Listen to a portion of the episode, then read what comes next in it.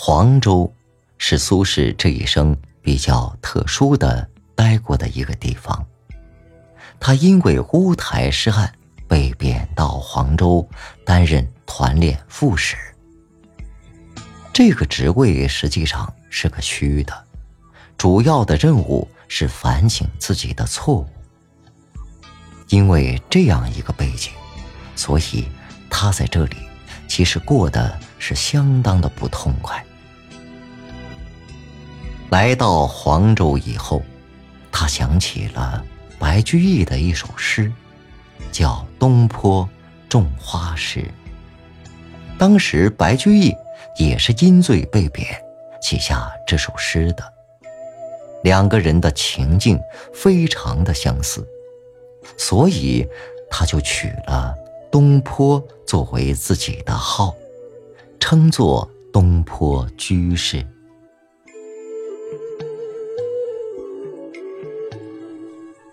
乌台诗案给苏轼的打击是相当沉重的。他因言惹祸，结案后被贬到荒僻的黄州，也不得不为温饱奔走盗途。他叹他自己，自笑平生为口忙。放逐的生活使他的思想和文风发生了变化。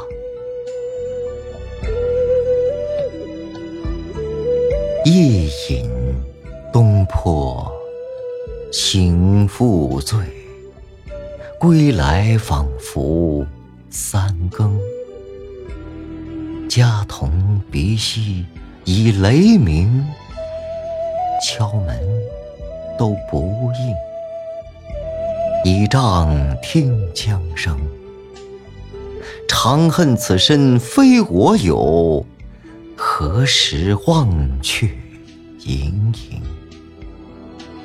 夜阑风静胡文平，小舟从此逝，江海寄余生。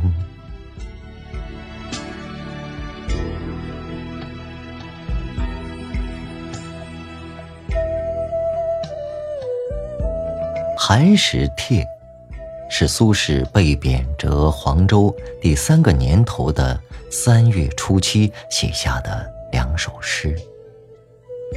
因其第一句是“自我来黄州已过三寒十年”，后人称其为《黄州寒食诗帖》。这是苏轼存世作品中最为精彩的代表作。被后世誉为天下第三行书。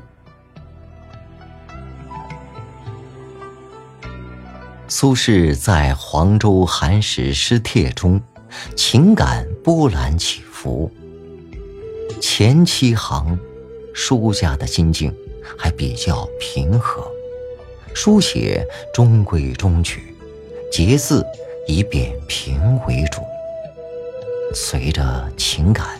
逐渐向激越过渡，用笔也逐渐沉着痛快，字形出现正邪交替变化，用笔无拘无束，率意奔放。书到后面，越发恣肆挥洒，特别是“哭途穷”这三个字，字形猛然放大，突兀地出现在。读者眼前，产生了令人心惊胆战的视觉冲击力。随着“死灰吹不起”，全文戛然而止。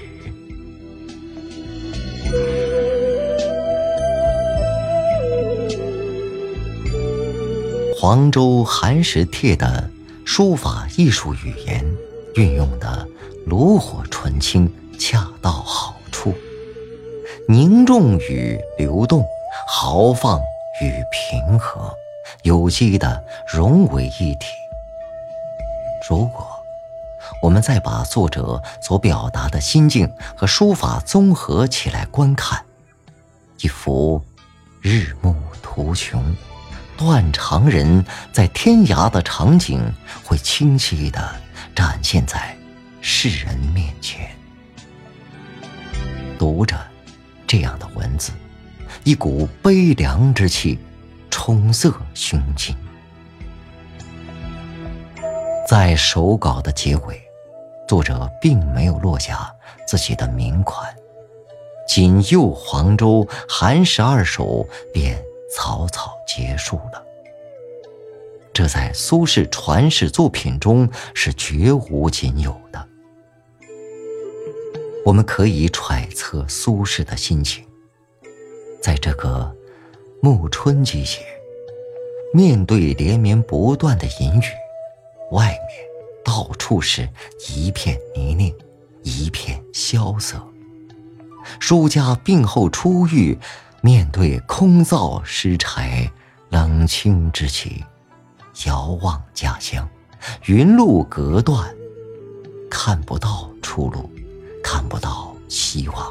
此情此景，令人不忍卒读。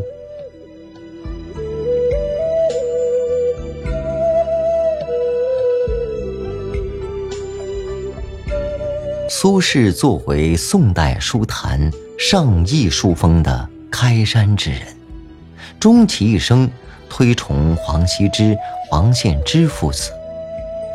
他推崇二黄书法的绚烂至极、复归平淡；王羲之那种不羁不立、平淡深邃的书法风格，是苏轼心中的最高典范。而苏轼对唐代书法整体上评价并不高，认为唐人一味追求形式，缺乏新意。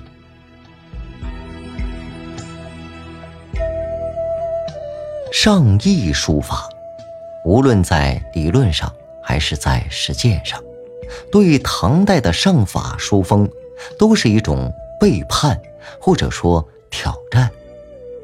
但是，在他需要明确指出一个他心目中最好的书法家时，苏轼却偏偏没有提及书圣王羲之，也没有提王献之，而是出人意料的把这个唯一的选择献给了唐代的颜真卿。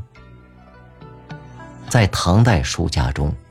苏轼唯对颜真卿情有独钟，在对中国传统文化进行总体评价时，他说：“诗至于杜子美，文至于韩退之，书至于颜鲁公，画至于胡道子，而古今之变，天下之能事，必。”他认为杜甫的诗、韩愈的文、颜真卿的书法、吴道子的绘画至善至美，能达到他们的程度，天下所有之能事就可以到此为止了。那么，为什么在这样的时刻，书圣王羲之却没有进入苏轼的法眼呢？那是因为，他在书法标准之外，更看重颜真卿的人格魅力。在苏轼的眼中，颜真卿其实是最符合儒家道德传统的正人君子。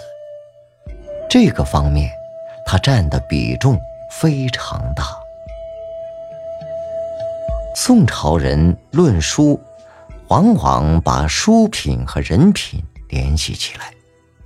苏轼也是赞成“书如其人，书毁心画”的观点。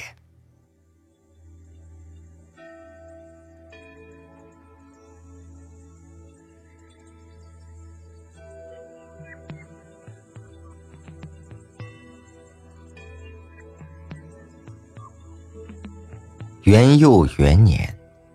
哲宗赵熙登基，小皇帝年方九岁，由祖母高太后摄政。高太后是反对变法的，她对苏轼的才华颇为赏识，于是重召苏东坡回京。在政治漩涡中浮沉起落的苏轼，这一次迎来了他仕途最光明灿烂的一幕。高太后垂帘听政，给保守派东山再起提供了条件。他们纷纷要求废除王安石变法，彻底恢复旧制。但是，这时的苏轼。已经不再年轻了，他认为对变法应该留力去弊，这自然又引起动荡。于是有人将他比作第二个王安石。这一次，不但改革派反对他，保守派也开始反对他。或许是看到自己的处境又一次陷入艰难。苏轼心灰意冷。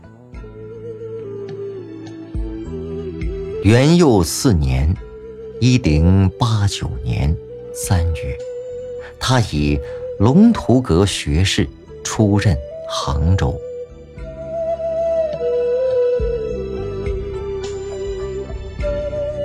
元佑八年（一零九三年），高太后去世，苏轼。贬谪惠州。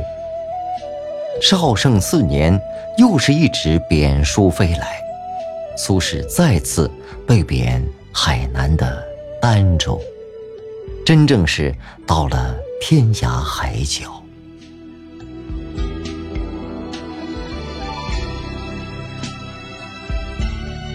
元符三年，一一零零年正月，哲宗驾崩。即位的是宋徽宗，许多流放边地的大臣接诏内迁，苏轼也在其列。在天涯海角度过四年艰难时光，已经年过花甲的苏轼根本没有想到此生竟还能活着回去。回首多年的经历。苏轼情不自禁吟诵道：“心似已灰之木，身如不系之舟。问如平生功业，黄州、惠州、儋州。”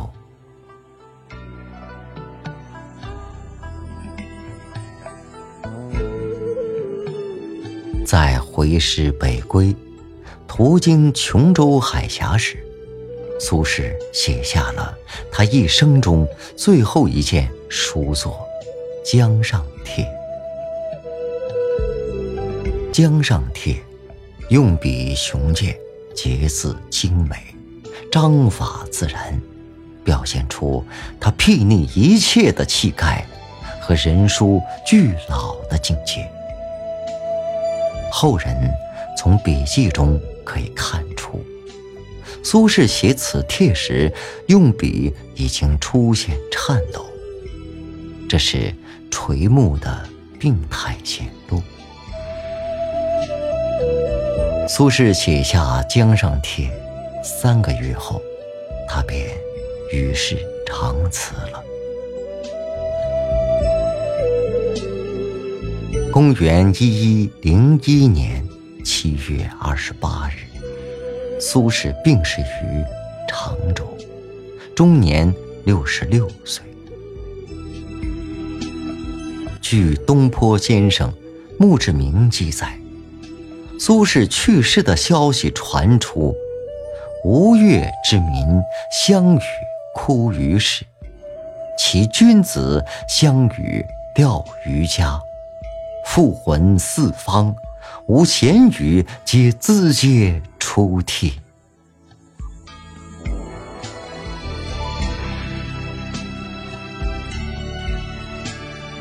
在苏轼去世一年后，朝廷对苏轼的态度突然转变，皇帝颁旨，严令禁止苏轼的诗集文章，捣毁刻有苏字的石碑，销毁苏轼的书法作品。